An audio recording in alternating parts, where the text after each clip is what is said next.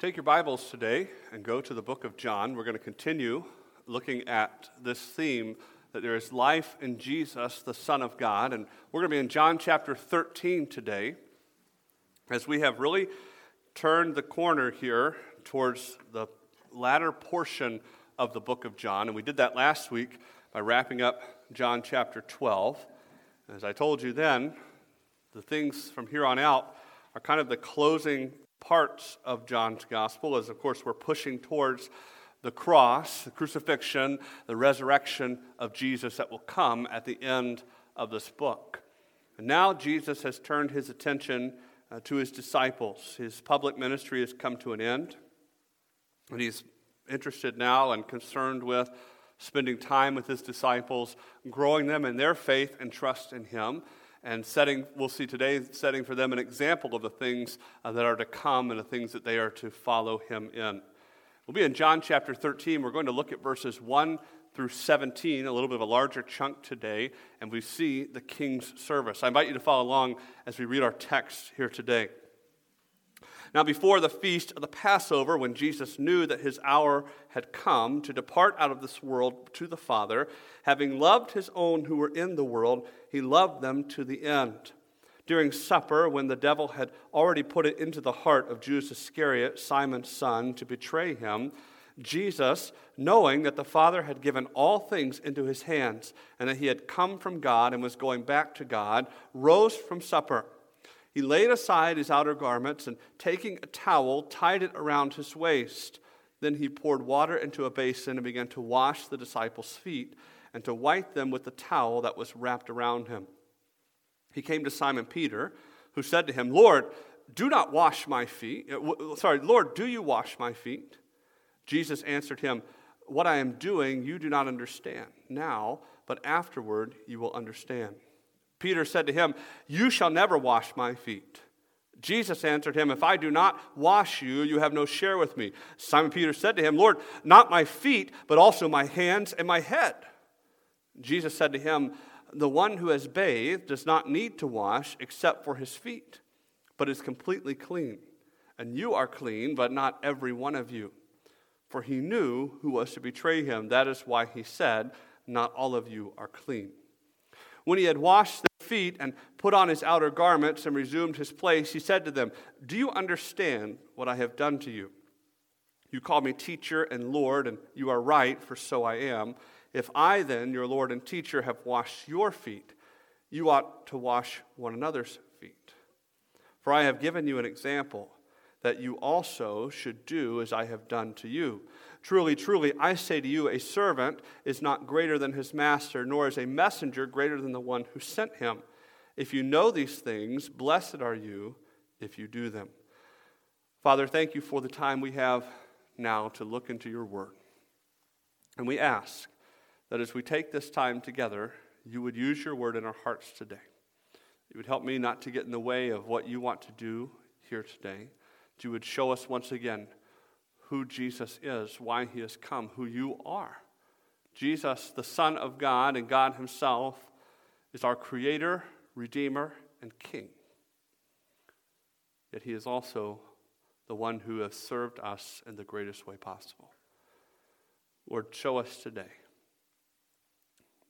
the need we have in our lives to place faith in Jesus and Jesus alone, and the calling on the lives of disciples to serve one another as you served us. Help us to live out this calling each and every day. We pray that today we would walk out of this place different than we came in, because we have heard your truth proclaimed, and you have done your work in our hearts. In your name we pray. Amen. We, the people of the United States, pride ourselves in our nation and over the years have prided ourselves in our system of government.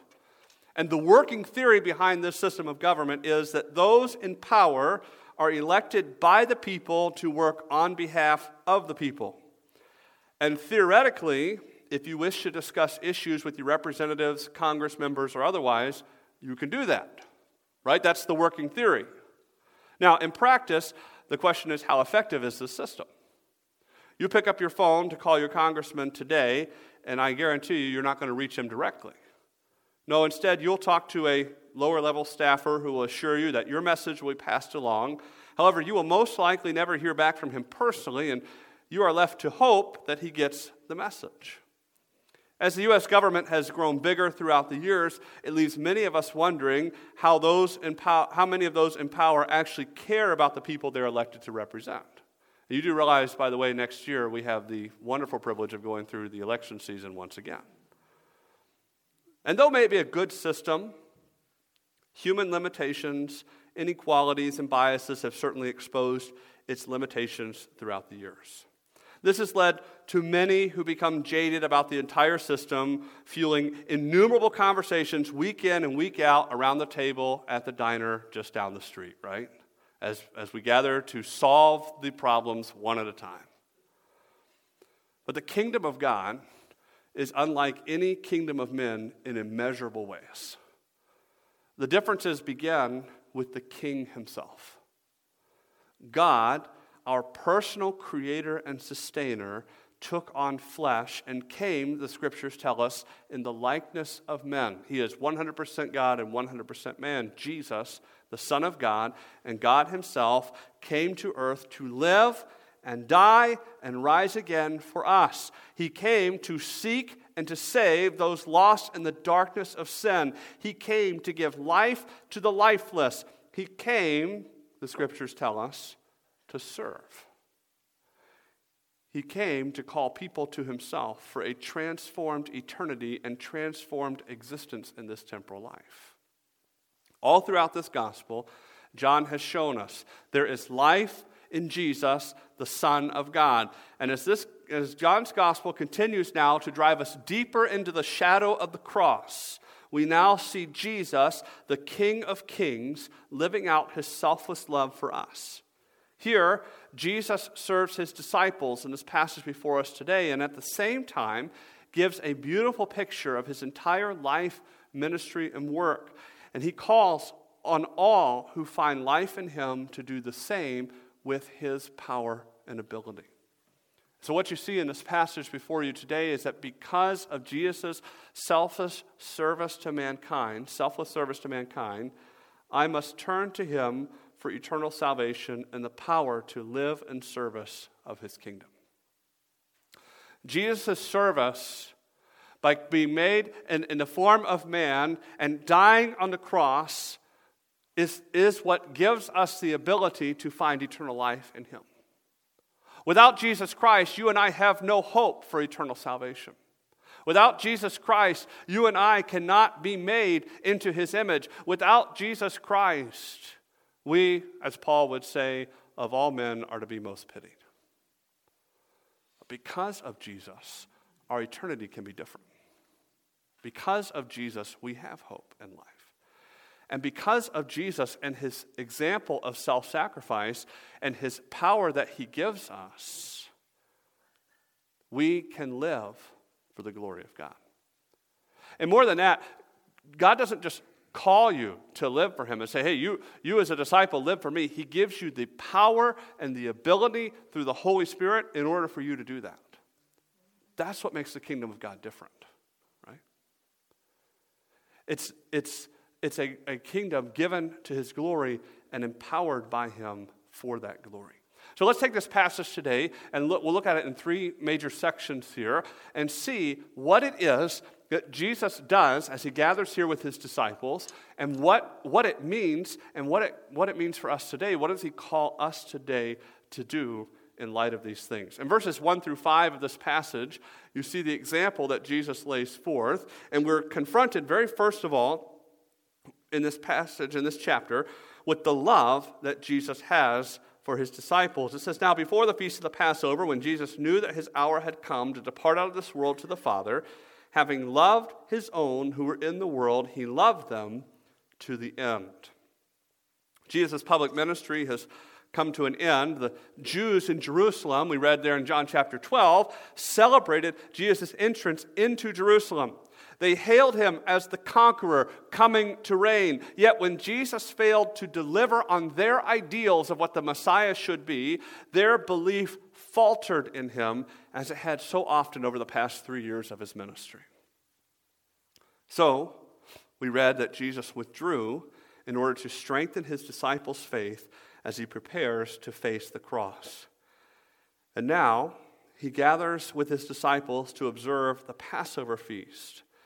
A Passover is a crucial time for the nation of Israel. It was instituted on the night that Jesus delivered his people from the nation of Egypt.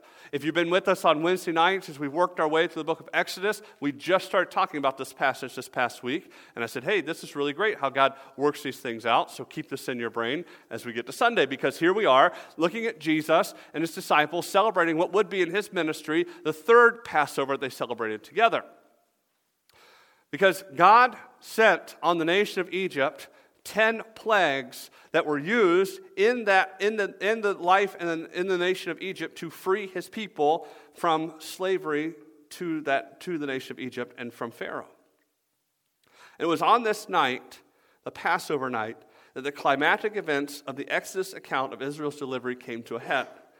And God levied his greatest judgment yet against Pharaoh in Egypt that night, in that he was going to slay all the firstborn in the land of Egypt.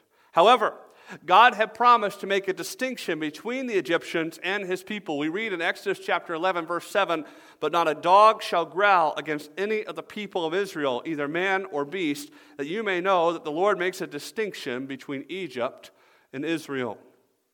And then you read in Exodus chapter 12 that there's a method or a means that this was carried out. God commanded his people to kill a lamb without blemish and to paint the blood of that lamb on their doorposts and on their lintels. And God, seeing this, he promised would pass over those homes, staying his judgment upon their sin, because the blood of the lamb covered their sin. That lamb paid the price of redemption for the firstborn in that home and the, and the Passover is, is not just a, a wonderful thing that God did for his people then, it is a beautiful picture and prophecy of what Jesus Christ would do years later. The Passover was commanded to be observed each year in remembrance of what God had done, but it also was to point the people's minds not just back to God's deliverance, but to their, ex- their, but to point their expectations ahead to what God would one day do, redeeming them from their sin. And so here you have the Passover being observed by Jesus and his disciples once again. It, it, occurred at the beginning of the Feast of Unleavened Bread, which was also a feast that was ordained in remembrance of what God had done here for his people. And so Jesus and his disciples, like all Jews, gathered to celebrate this meal. And the wonderful truth is this this Passover would be the last God ordained Passover in the history of the nation of Israel. Because once Jesus goes to the cross, not long after this Passover meal, there's no need to be looking ahead to what Jesus, what God is going to do through the Messiah. The work is finished. And so it is at this feast, by the way, that, that's often referred to as the Last Supper, that Jesus, eh, that Jesus initiates what we call the Lord's Supper in which the new covenant is looked at, the covenant that's ratified by the blood shed by Jesus Christ on the cross. And one, by the way, that we as a church still celebrate to this day. So Jesus is here now, preparing, it says, to meet his hour. He says here, when Jesus knew that his hour had come to depart out of this world to the Father. We saw that shift take place in John chapter 12 when the Greeks came to, to see Jesus. He started talking about how his hour had come. It was the hour of his sacrifice, followed eventually by his resurrection and then his ascension back to the Father. He would return to heaven to be at the Father's side, having completed the mission. Jesus was sent to pay the price of man's redemption from sin, and once that was paid, his work on earth would be done. And as he prepares to die, rise, and depart, we see at the end of this verse his love for his disciples. Think about these 12 men who were following Jesus for the last three years. They had given their lives to following Jesus. He had called them to follow, and, and they had obeyed. Now, they didn't always understand what he said. They didn't always serve him faithfully, but all of them, save one, were committed to him. We read here that he loved them to the end. He loved them with an undying, perfected lo- perfecting love that went all the way to the end of his earthly ministry and into eternity. They have been called by him to a unique and incredible calling. Theirs was an incredible experience.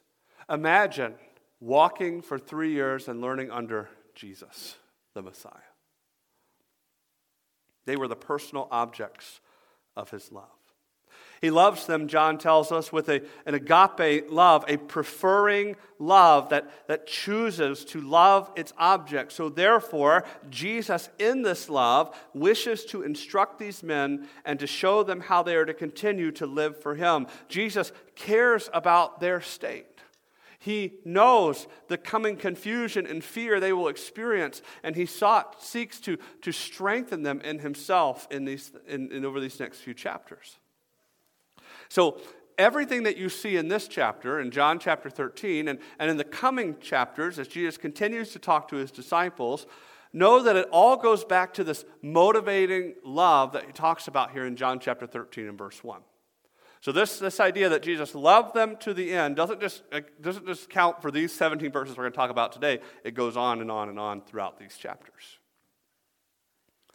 And so as John presents to us now Jesus, who loves his disciples, he now shows us in verses 2 through 5, under this example, the service that he renders to his disciples.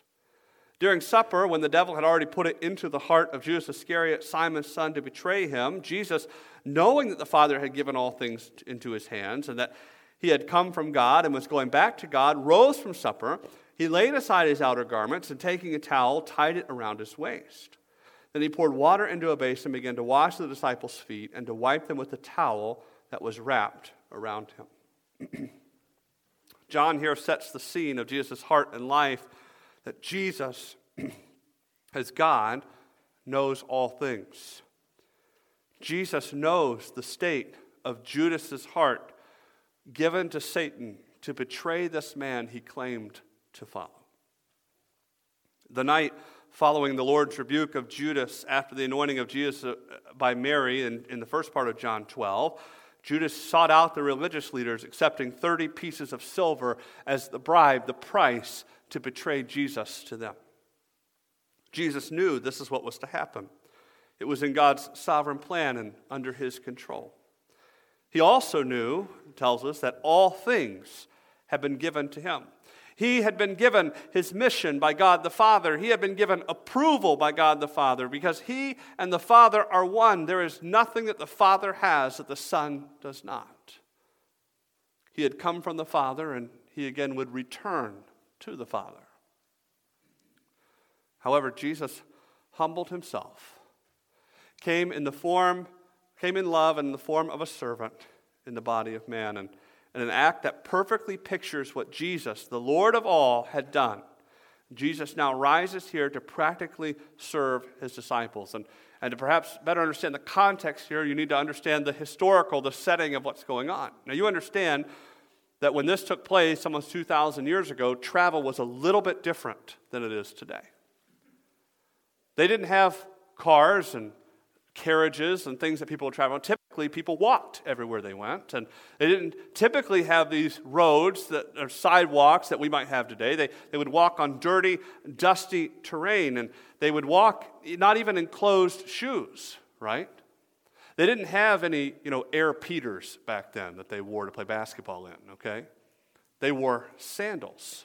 And these sandals would let in the dirt and the grime and the dust of the day. So, this would naturally lead to people's feet becoming dirty as the day rolled on. And so when they entered a home, they would need to take care of that because, especially here, when you gather around a meal, if you remember, it's been several passages ago as we looked, I believe, at the beginning of John 12. Um, people reclined at the table.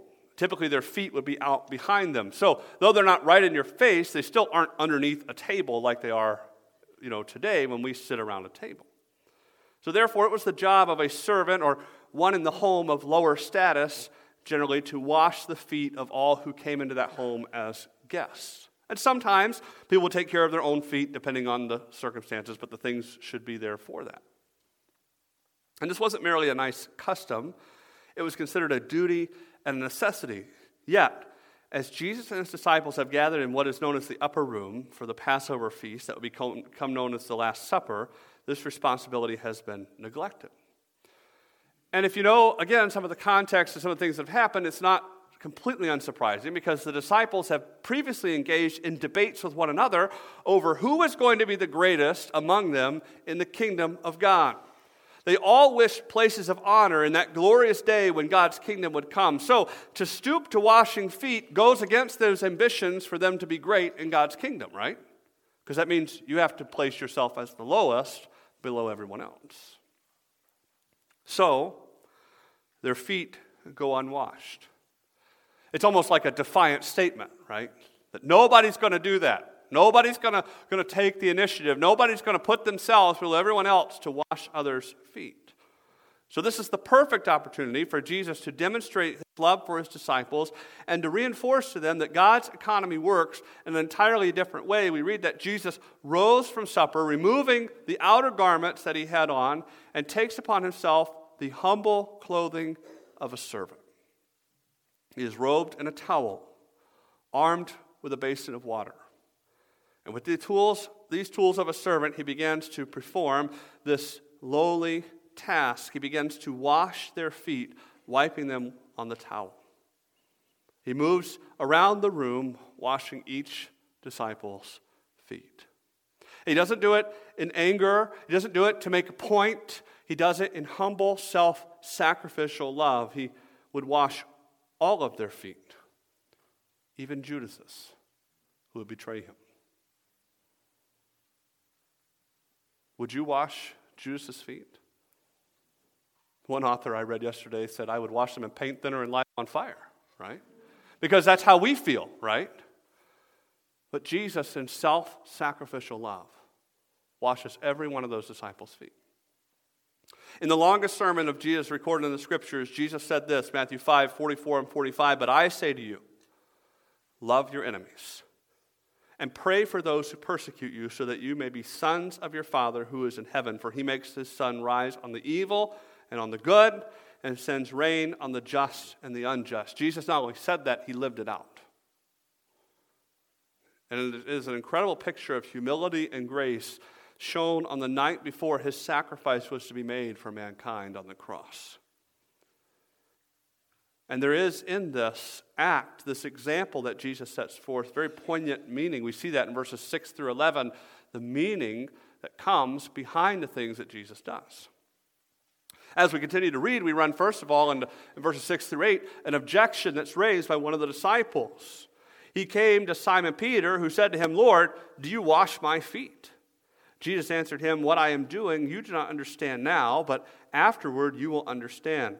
Peter said to him, You shall never wash my feet. Jesus answered him, If I do not wash you, you have no share with me. So, as Jesus is making his way around, we are met here with this ob- objection.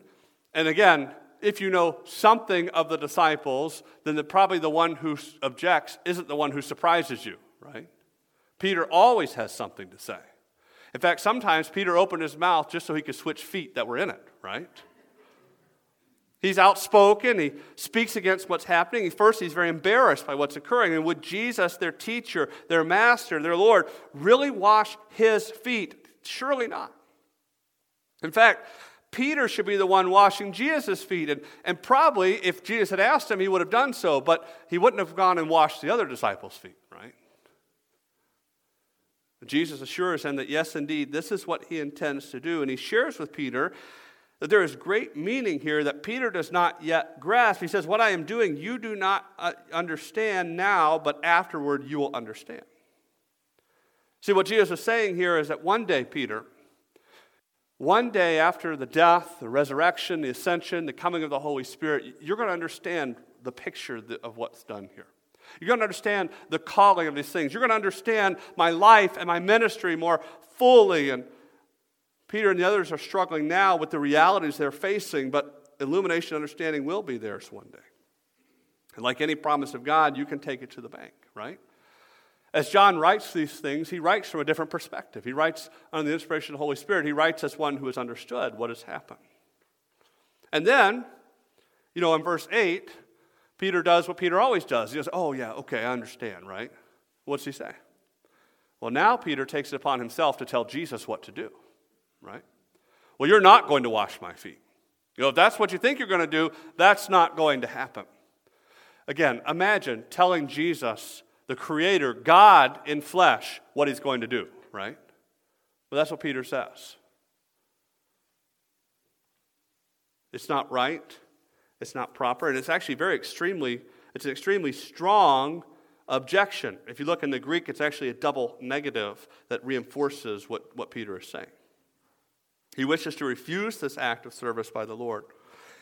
Now, perhaps he, he thinks he's doing what is right and what's proper. In reality, here he is daring to tell Jesus what to do, but Jesus shows him there's a deeper and a greater meaning here. He answers him, If I do not wash you, you have no share with me. If Jesus does not wash Peter, Peter has no part with Jesus. Now, Jesus is using this picture to speak of something far greater than washing feet. What he's speaking here is he's speaking to Peter's spiritual state. Yet Peter and the others, not quite grasping it yet, only see the temporal meaning. And we'll, we'll unpack this a little bit as we go.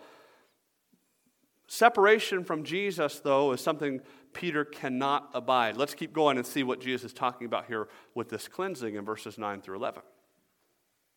Jesus told him, If, you, if, you, if I do not wash you, have no share with me. Simon Peter said to him, Lord, not my feet only, but also my hands and my head.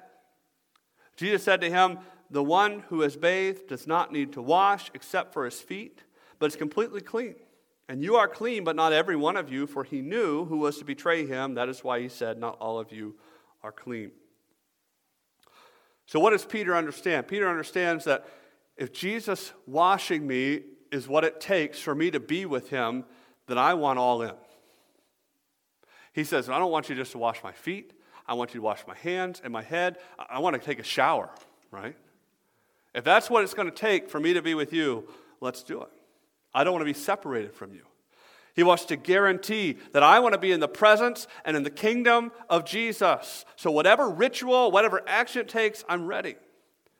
And here, Jesus again uses the picture to clarify what is it he's talking about and what is the meaning behind these things. Jesus states that one who is bathed is completely clean. Now, that word bathed has a couple of different meanings. It can mean physically washed, but it's also used throughout the scriptures in a metaphorical sense to refer to one's cleansing from sin. And here, it's a picture employed by Jesus yet again. Now, let's take the physical picture. The idea is one who is bathed, so someone who took a bath and went out into the day and got his feet dirty, when he comes back into the house, doesn't need to take a bath again. He just needs to wash his feet, right? In the same way, Jesus says that one who has found cleansing in Jesus from sin does not need any type of cleansing ritual, nor does he need to be cleansed again. Jesus says that Peter and the others, he uses the word here you have translated, are clean. This word carries with it the meaning of being spiritually clean, of being guiltless and innocent. And so Jesus tells Peter here there's no need for him to engage in some type of physical ritual. He's washing the disciples' feet as an act of service and an example of how they should serve one another, but he's also illustrating why the Son of Man came to serve them through his death. The disciples, through their faith in Jesus, have been bathed, they have been cleansed of their sin by the Lamb of God. Therefore, they don't need a ritual cleansing to make this effective. Hours from this event, Jesus would bring an end to the sacrificial system prescribed by God in the Old Testament. He would take on sin for us. He would bear the wrath of God and offer all who trust in Him eternal life and cleansing from sin. Yet, even as Jesus declares the state of His disciples' faith that's found in Him, He calls out the darkness of one in the group. In verse 10, Jesus says, um, he says there, you, you are clean, but not every one of you. Now, that, that you there, because again, in English, we have it, it can mean one or it can mean multiple. This is used in a plural sense in the Greek. So, what he's talking about, when he says you are clean, he's talking about the group. That you are cleansed, you are bathed, you have been redeemed. However, there is one who is not. And that one that we, we would know, of course, is Judas Iscariot. Jesus knew that Judas would betray him, and so he spoke in this way. So, what do we understand here? We understand that no one is spiritually clean or cleansed without faith in Jesus Christ. It's impossible. You can do all the good works you want, you can attend every program, you can follow every ritual you think will help you. You can give your time, your money, your energy, whatever. But these things cannot offer you salvation or answer the longings of your soul. Only Jesus can save you from sin. Only Jesus can cleanse you. David, who lived long before Jesus came, knew his only hope for cleansing from sin was in God. In Psalm 51 7, he said to God, Purge me with hyssop, and I shall be clean. Wash me, and I shall be whiter than snow. You need only seek salvation in Jesus alone once and for all. At the same time, after salvation, disciples are still going to sin. How many of you have found that to be a fact in your life? And we don't say that as an excuse, by the way. I get, hmm, gotta be careful not to go on a soapbox in the middle of a message, okay? But I get tired of, hey, listen, Christians aren't perfect, so stop judging us. We use that as an excuse to do what we want. You understand that, right? Well, I'm not perfect. Listen, you're not. But God does call us to live for Him. All right, now we're to go back. All right. We still struggle with sin. When you sin, you don't need resalvation. Okay? I remember when my son was, was little and he accepted Jesus Christ as his Savior. He was probably around four, close to five. And I remember not long after that, he did something wrong. And we always talk about when we, when we do something wrong, we have to ask, pray and ask God's forgiveness. I remember that I was confronted with a theology that I needed to teach my own child when he sat down and said, will you please, Jesus, will you please save me from my sin again? So we had a little talk about that, right? Because we don't need to be resaved, but we do need to be we do need to, to seek God's forgiveness and cleansing again from our sin, right? What does 1 John 1 9 tell us? If we confess our sins, He is faithful and just to forgive us our sins and to cleanse us from all unrighteousness. And if you know anything about 1 John, it was written primarily to believers, right? So it's talking about the assurance that we have in salvation in Jesus Christ, but it talks about the need that, that we, will have, we will have things that hinder our relationship with God. And we're going to seek, need to seek his cleansing from those things in our lives, not because we're afraid of losing our salvation, but because we want a restored relationship with God. And after salvation, there are things then that disciples do in service to the Lord.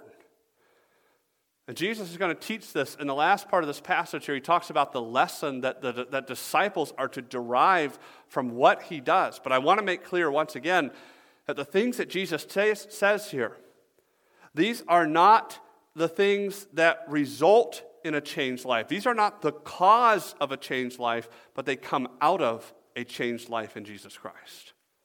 That's the application here that Jesus makes at the end of this passage. We see in verses 12 through 15 Jesus' example that he has set for the disciples and he instructs them. He says, When he had washed their feet and put on his outer garments and resumed his place, he said to them, do you understand what I have done to you? You call me teacher and Lord, and you are right, for so I am. If I, then, your Lord and teacher, have washed your feet, you also ought to wash one another's feet. For I have given you an example that you also should do as I have done to you. So Jesus, having finished washing the disciples' feet, now returns to his place at the table. And this entire exercise has been a picture, a lesson, an illustration. He wants them to grasp the concept of humble, loving service as seen in his life and ministry. And so, what does Jesus do? He questions their understanding. Jesus so often in his ministry uses questions to teach people because questions open the heart while accusations harden the will. Did they catch the meaning of this? Did they truly grasp its significance in their lives? And he graciously then explains these things to make sure they do. They do understand. He says that they call him teacher and Lord, and, and that's very right and appropriate. He is indeed their teacher. He has spent three years instructing them in the things of God. He is the source of their instruction. He's the greatest teacher anyone can have. But he is also their Lord, one to whom they owe respect. Of course, there's also this idea of the title of Lord is not only always a, a formal or respective title, but with Jesus it has a greater meaning, right? He is the Lord of all. And they have done right to call him teacher and Lord, and they have done well to show him the respect that those titles and positions bring. Yet, though he is their Lord and he is their teacher, he rendered to them selfless service. Here on this night, Gathered with his disciples, Jesus rendered physical service illustrative of greater spiritual service that was to come. See, what Jesus has done is he has set an example for them to follow. As he has done to them, they ought to do to one another. The disciples, eyeing the kingdom that was to come, jockeyed for position. They saw one another as rivals to the glory and honor that comes from God. And the synoptic gospels record an incident where the disciples are seen arguing about these things. And in fact, James and John, who were brothers, set off this incident by employing their mom to come and request from Jesus honor for their sons. And Jesus then instructs his disciples on how to be great in God's kingdom. In Mark chapter 10, verses 42 through 45, we read, And Jesus called to them and said to them, You know that those who are considered rulers of the Gentiles lord it over them, and their great ones exercise authority over them. But it shall not be so among you. But whoever would be great among you must be your servant, and whoever would be first among you must be slave of all, for even the Son of Man came not to be served, but to serve, and to give his life as a ransom for many. And the things that Jesus said there, he's illustrated here in John chapter 13. Greatness isn't found in a position or a title or an aspiration. Greatness, Jesus says, is found in service. This is something Jesus wants his followers to understand. It's something that, honestly, only those who follow Jesus can understand. Because our natural sinful man only wants to serve himself. In Jesus Christ, though, we are free to serve Him, and thereby we serve others. Jesus, the King of Kings, came to serve. He served people all throughout his ministry. We've read several incidents in the, in the book of John of this, and you can read the other Gospels and see him serving others. And at the end of his life, at the end of his ministry, he performed the greatest act of service in that he gave his life for yours. He paid the price of redemption. That's what he talks about when he talks about giving his life as a ransom. He offers his righteousness for your sinfulness, his glory for your punishment. This is the ultimate act of service, it's the ultimate expression of love. And as the example, Jesus now calls for his disciples to do the same. Now, to make it clear here, Jesus is not instituting some ordinance for the church to observe. He's not saying, okay, now here's what you do you take your bowl and your towel and you just go wash feet everywhere. He's not calling his disciples to be some kind of foot washing clan, you know, that walks through the streets. What he is saying is they should be willing to do such things, willing to serve whoever, whenever, and however. So here's the basic truth there is nothing beneath a disciple of Jesus Christ. There is nothing that you and I, if we're followers of Christ, that we are too good to do. If you belong to Christ, you're called to serve. And so in verse 16, Jesus, having showed them the example, now gives them his calling to these things. He says here, truly, truly, and again, here's that statement, okay? Mark it down. This is admissible in a court of law. I say to you, a servant is not greater than his master, nor is a messenger greater than the one who sent him. So Jesus is making his calling clear that no servant is greater than his master. No, no person who is sent on a mission by somebody else is greater than that person who sent him.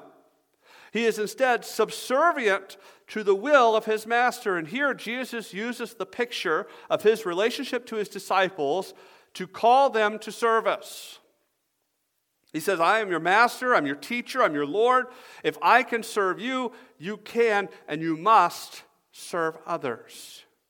Jesus, the King of kings and Lord of lords, came to seek and to save those who were lost. He served us in the greatest way imaginable. How can we do any less for him?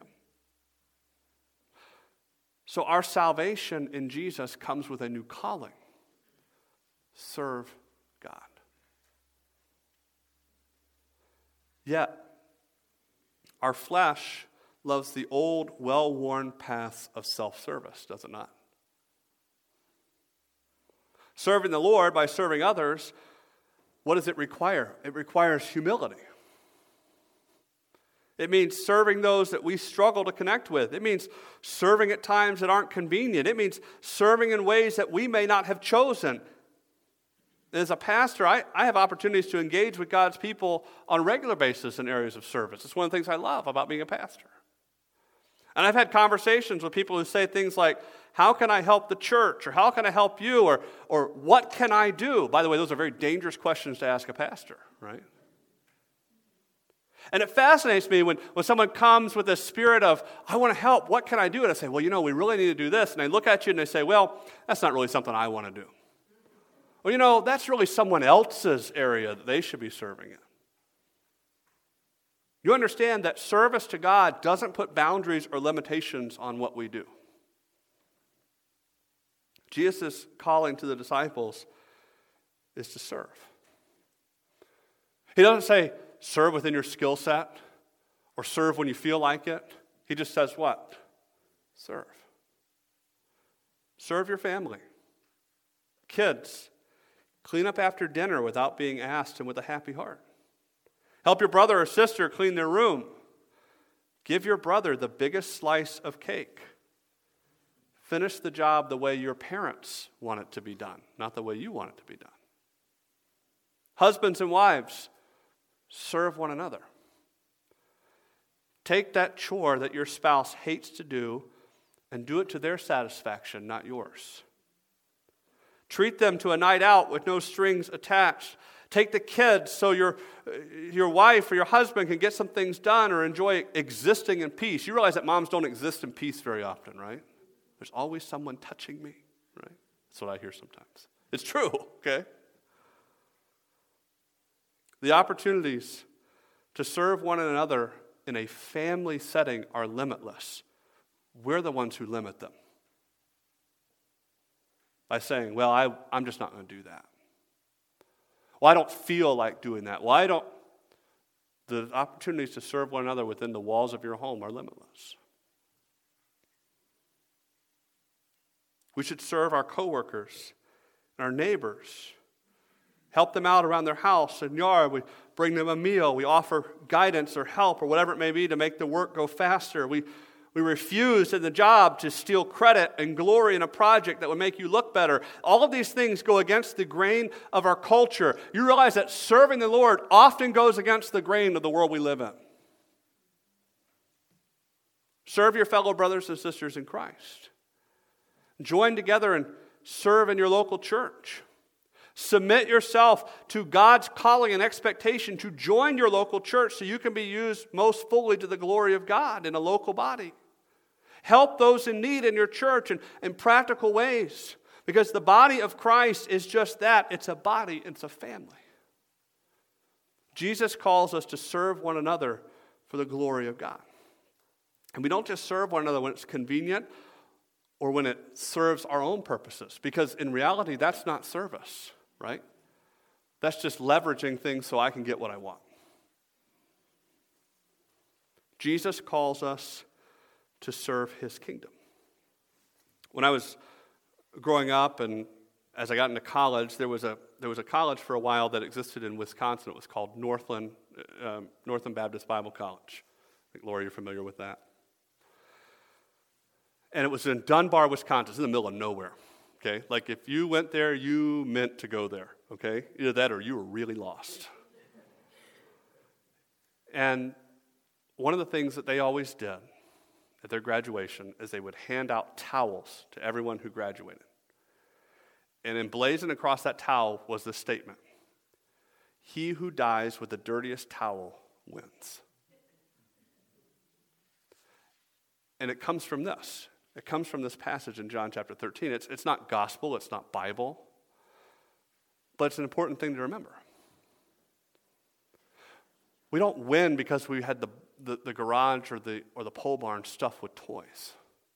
We don't win because we had nice things in our house. We don't win because our investments paid off. We don't win even because our kids didn't go to jail. We win because we served the Lord.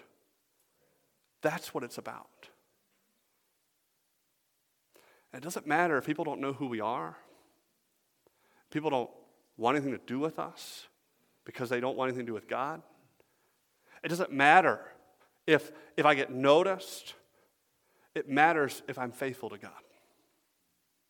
He who dies with the dirtiest towel wins. You see, things in the kingdom of God work differently than they do in the kingdom of men. So, God's, Jesus, God says, this is what you're to do. Just as I have served you, you are to serve one another. You are to serve others for the glory of God.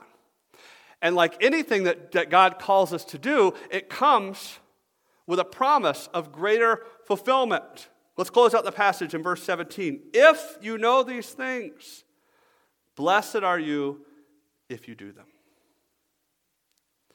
God's economy functions differently than ours. See, our flesh wants others to serve us. God calls us to serve others in selfless love that He works in us to produce. See, the greatest thing is us. as a disciple, God calls you to serve other people, and then He gives you the ability and the love to do that. It can't come from you.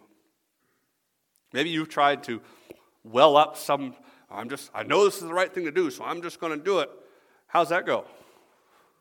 Right? It might go well, all right, for a time, but after a while, it's, it's gone. We need God's work in our lives for these things.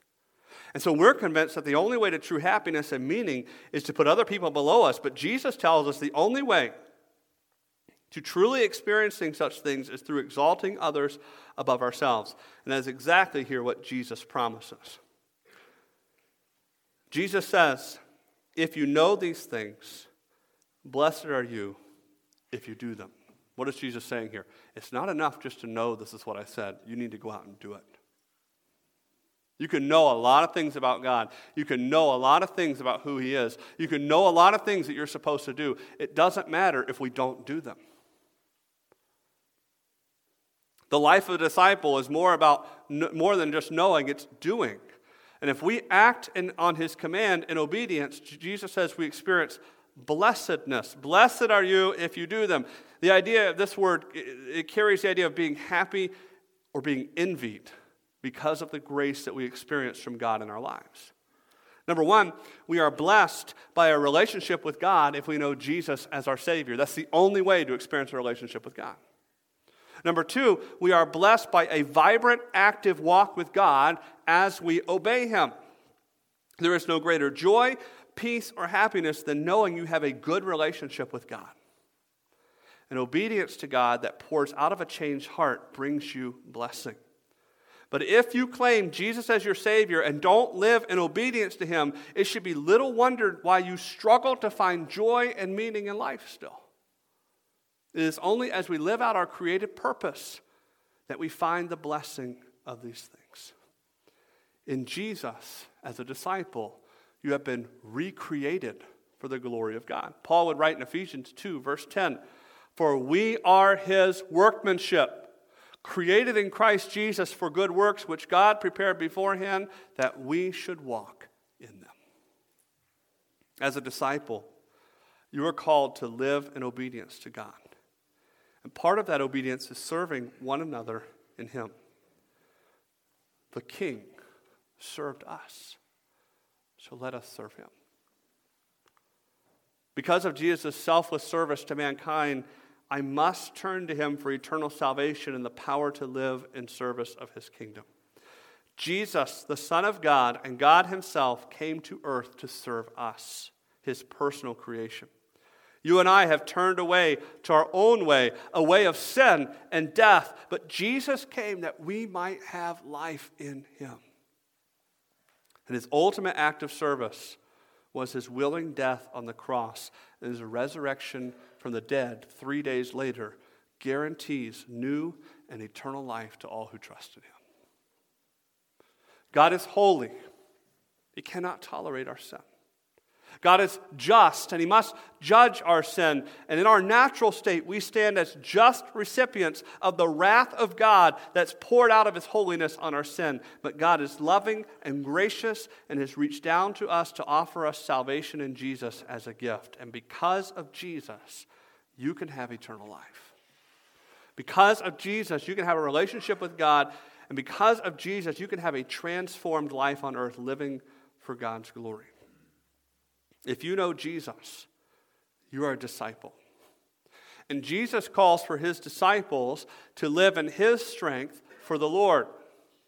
So here, Jesus vividly illustrates the spirit of service that disciples are to imitate. As Jesus served us in his life and death, so ought we to serve one another. And even as a Christian, your flesh will fight back on this.